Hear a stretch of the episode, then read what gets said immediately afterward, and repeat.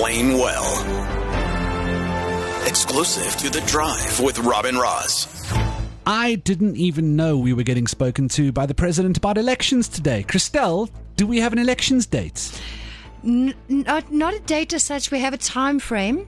So you're, you're, you're right and wrong in that it, the president didn't speak to us yet.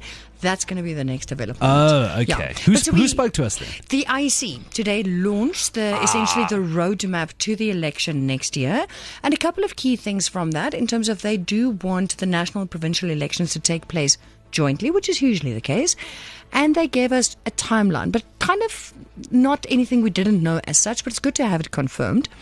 The term of the current National Assembly, so essentially the current government, expires in May next year. Yeah. From that point, elections constitutionally have to occur within 90 days. So the rough time frame, sometime between May and August next year. Maar nou wag ons vir die president om te proklameer wanneer dit presies gaan wees. Dan begin die amptelike, soos wat ons dit noem, die verkiesingsseisoen met regulasies vir hoe partye hulself moet handhaaf.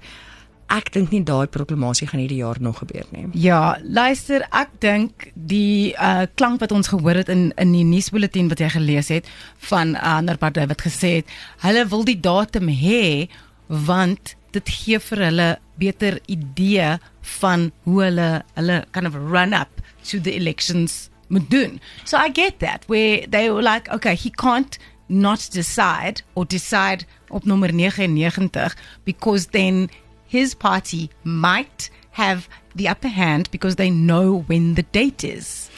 Look, I hear you, but look, my, my, my, my skepticism kicks in in that I think all political parties are already basically in electioneering mode. And I think what's very interesting about this election, so the one phrase you're going to hear a lot is it's 30 years since democracy. Okay. Ah. Brace yourself. Julle gaan hom baie hoor. Mm. Maar die ander baie belangrike komponent in die verkiesing is vir die eerste keer kan onafhanklike kandidaate staan en verkiesbaar wees vir die amp. Um so daar's verskillik baie ontwikkelinge do- rondom dit en ons wag nog steeds vir die grondwetlike hof om vir ons te sê hoeveel stemme moet 'n onafhanklike kandidaat kry om dan te kwalifiseer vir 'n setel in byvoorbeeld die nasionale parlement. Daai klarigheid oor die getal het ons nog nie. Ah, that's going to be a serious, serious thing. Because so you were saying we're going to get told sooner rather than later, but you don't think it'll be this year still. I was going to ask, what's everyone doing on Tuesday next week? Let's go. Me, I could have a vote Tuesday next week. We don't need these people to finish the term until November. That entire parliament can go home. We'll put someone else in. But but I want to tap into what you're saying in terms of you're keen to vote. You're one of few. Wait, do you know, Rob, that you are keen to vote?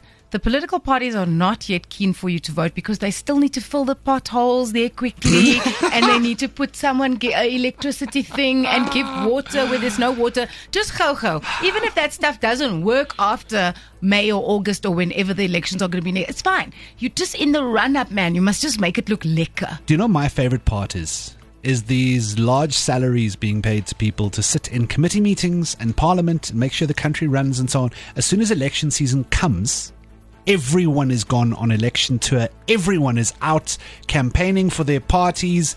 No work is going to get done in those last 6 months. Well, the thing is, if I can pick up on something both of you kind of touched upon. So people, ons is vinnig om te kla van ons daar slaggate. Maar mense is nie so vinnig om te registreer om te stem en om dan fisies te gaan stem nie. En ek het data om dit te bewys. We've just had a census. How many of us are registered to vote, Christelle? Okay, so let's let's start with the voters roll. The voters roll currently has 26.2 million people who are registered to vote. Yeah. Registered to vote. The census data told us that there are 62 million South Africans. So I had a look at the breakdown. So the way they break it up, unfortunately, I have to cut off at 19. I know that 18 and 9 year, 19 year olds can vote, but just in terms of the grouping. If I take everyone who's nine, older than 19, in our country. In other words, eligible to vote, South Africans, hulle kan stem. Meer as 40 miljoen.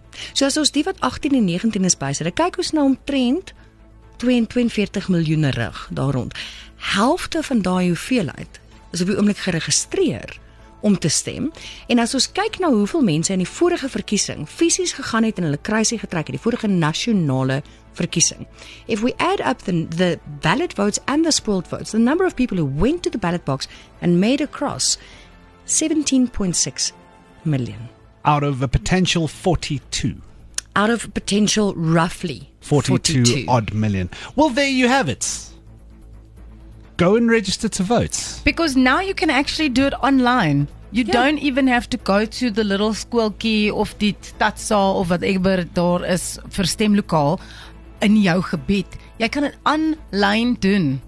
Eh, Presies, en daar gaan nog 'n verkiesingsregistrasie naweek wees. Die ding is die oomblik wat die president die datum proklameer, het ons nie meer 'n gap vir daai registrasie naweke nie. So we got to get it done now. Go and register to vote. Go and do it. We cannot have 42 million South Africans who can vote and only 17 million of us do. That doesn't help anyone. Exclusive to Jacaranda FM. It's The Drive with Rob and Roz. Jacaranda FM.